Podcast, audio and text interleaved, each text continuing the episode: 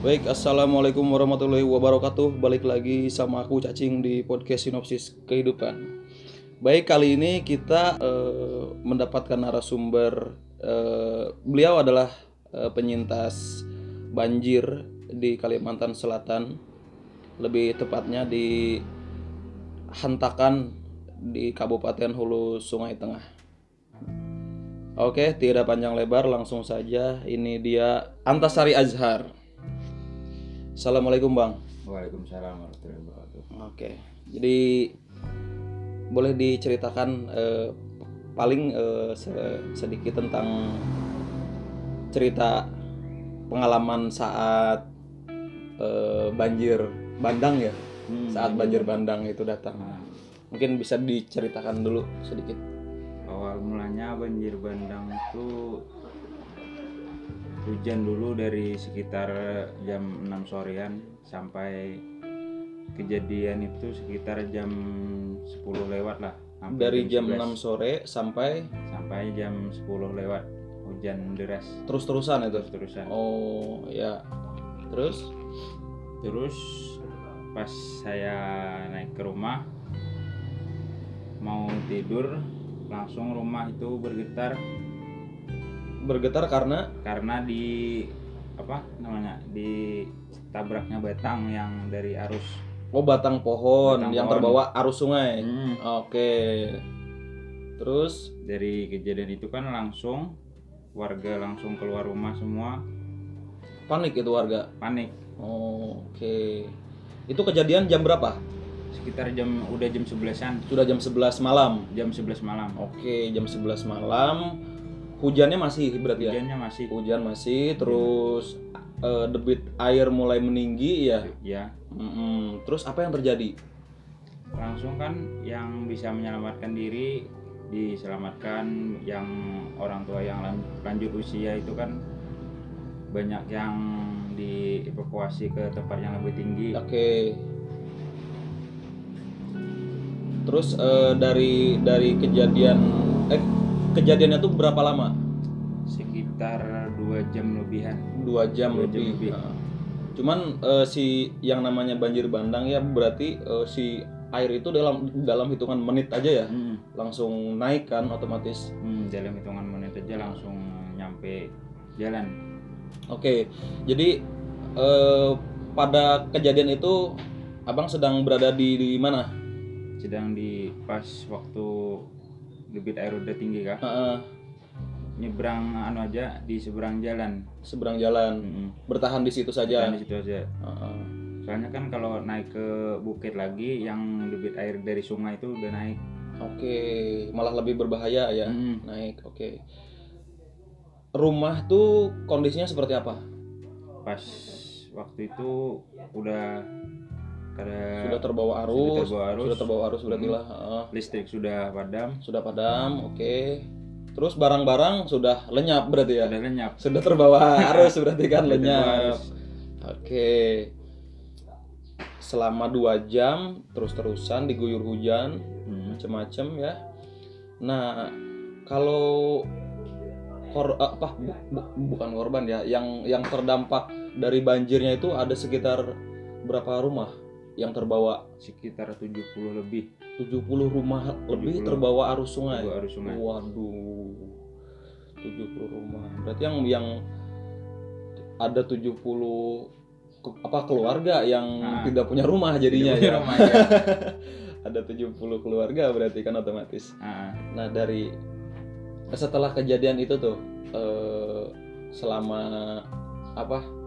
Setelah kejadian banjir itu kan menuju ke paginya besok. Nah, apa yang dilakukan pas paginya itu? pas pagi Keesokan harinya keesokan harinya Mm-mm. ngecek barang yang sisa-sisa ada yang tertinggal arus yang masih bisa diselamatkan gitu ya. sama mencari logistik buat makan soalnya kan yang kayak beras itu terendam semua sama Oh, basah Ah, ya. basah basah Heeh.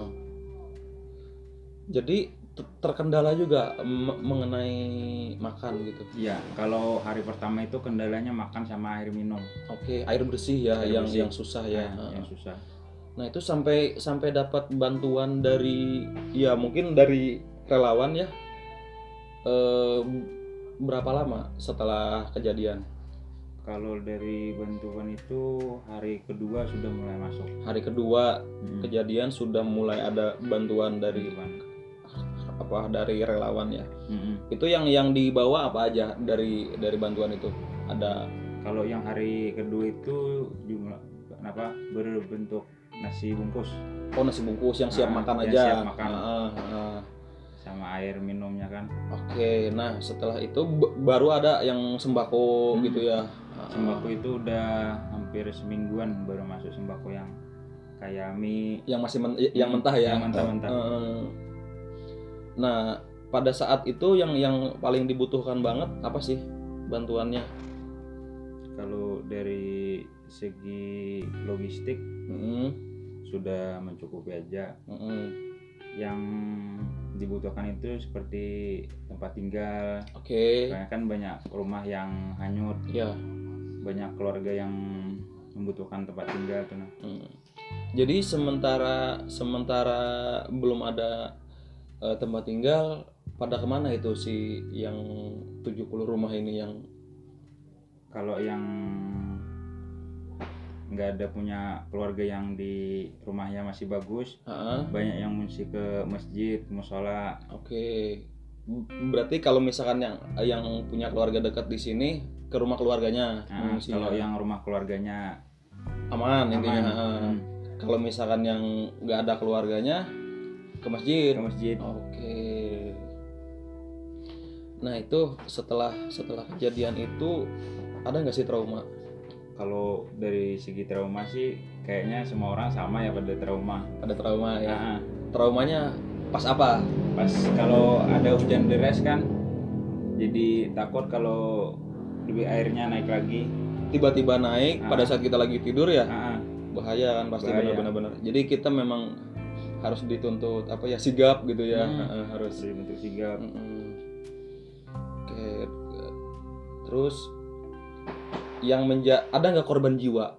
Kalau korban jiwa ada sekitar lima orang. Lima orang. Nah yang baru ditemukan itu sekitar empat orang. Berarti satu, Satu orang belum orang ditemukan yang ya? belum ditemukan sampai sampai sekarang, sekarang. ya nah. Sampai sekarang. Oke kejadiannya kapan itu bang?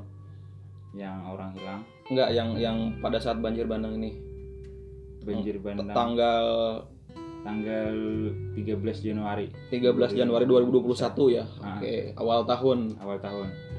Jadi yang saya ingat itu banjir lebih dulu banjir yang di daerah di Banjar ya, nah, di Kabupaten Banjar kan di, di Pengaron. nah, Baru setelah kejadian di situ dihantakan kan, nah, langsung dihantakan. langsung dihentakkan Selain dari eh, rumah yang hanyut, terus eh, banyak orang-orang yang tidak tidak punya rumah, jadinya ap- apa saja dampaknya dari dari banjir bandang ini? kalau dampaknya sih ya yang pertama kan banyak kerugian dari masyarakat yang kehilangan rumah Material ya. Ah. Heeh. kayak barang-barang habis pasti kan ya barang-barang Nah. yang seisi rumah. isi rumahnya kan habis Oke. Eh, untuk anak-anak nih, Mm. kira-kira nih, me- menurut abang aja ya, kalau anak-anak di sini kira-kira kalau misalkan denger hujan gitu, gimana kira-kira? Apakah apakah dia takut atau trauma lagi, takut lagi gitu, kejadian lagi? mm. kalau dari anak-anak sih banyak yang trauma Ah, ah, pasti ya. pasti sama yang orang dewasanya juga trauma kalau ada hujan sedikit kan langsung pindah naik ke yang tempat yang lebih tinggi Oh langsung siap siaga ya. siap siaga. Ah, siap siaga. Oke. takut lagi kan soalnya kan kejadiannya itu udah berapa kali kejadiannya malam terus Oh malam terus ya? Oke. Nah, kira-kira nih menurut Abang nih, apa sih penyebab utama banjir ini bisa terjadi? yang pertama sih kayaknya yang dari penebangan pohon yang di gunung-gunung sana penebangan liar Penebangan liar. Ah, Oke. Penebangan kayu berarti ya yang untuk untuk dijual gitu ya ya udah dijual di daerah hulu sungainya tapi ya. iya Oke, berarti eh faktor apa penggundulan hutan ya iya kalau bisa dibilang Hmm. dibilang uh, karena kan memang fungsi pohon itu memang untuk apa eh, menyerap air ya, menahan gitu ya, menahan. menahan dari laju air yang eh, apa dari hujan itu. Kalau misalkan di hulunya sudah gundul, otomatis air itu langsung meluncur kan? Iya, langsung Ah, deras. langsung deras. Nah selain dari dari oknum penebangan liar ini ada lagi nggak penyebabnya? Paling sih kayaknya yang penyebabnya dari sampah-sampah itu kan yang menumpuk. Oke, memang memang apa? Memang klasik ya itu ya Mhm. masalah sampah ini kayak eh, ngelempar sembarangan ke sungai Hmm. gitu ya limbah-limbah yang dari apa rumah tangga Iya. dilemparnya ke sungai. Oke, itu itu me- memang jadi PR kita bersama sih. Iya. kalau masalah sampah. Cuman kan pasti ada faktor lain tuh di luar eh, faktor alam ya, Mm. di luar dari intensitas hujan yang tinggi itu sudah tidak bisa disalahkan, Iya. tidak bisa dipungkiri itu kan. Kalau misalkan ada penyebab campur tangan manusia, nah itu yang harusnya diperbaiki kan. Iya, Nah, harus diperbaiki. harus dievaluasinya di situ paling. Nah setelah tadi kan dampaknya sudah, penyebabnya sudah. Nah kira-kira ada nggak solusinya? Kalau solusi sih kayaknya dari oknum ya yang penebangan pohon liar ya jangan lagi lah. Soalnya kan kita Kalimantan ini terkenal dengan hutannya yang asli. Ya, tuh. Jadi kan untuk yang penebangan ya jangan lagi lah. Kalau nggak kita yang menjaga hutan kita siapa lagi? Betul. Dan kalau misalkan hutan kita rusak, ya siap-siap eh, bahasanya kita mengeluarkan air mata saja. Iya. Tidak ada mata air, Ah, tapi air mata yang ada kan. air mata yang keluar. Betul. Sungguh miris gitu ya. Iya. Kalau misalkan ya kalau kalau dilihat kerusakan alamnya di di di daerah sini ya terutamanya Iya. di di di Hantakan sini ya mirisnya itu memang karena campur tangan manusia Ah, kerusakan alamnya. Nah mungkin eh, ini jadi PR besar juga untuk eh, penegak hukum ah, karena ini penebangan liar, ok- oknum macam-macam gitu. Ya harus ditindak, ada tindakan tegas maksudnya. Ya paling tidak ada bentuk pencegahannya ya. ah, Ya pencegahan. ada pencegahannya.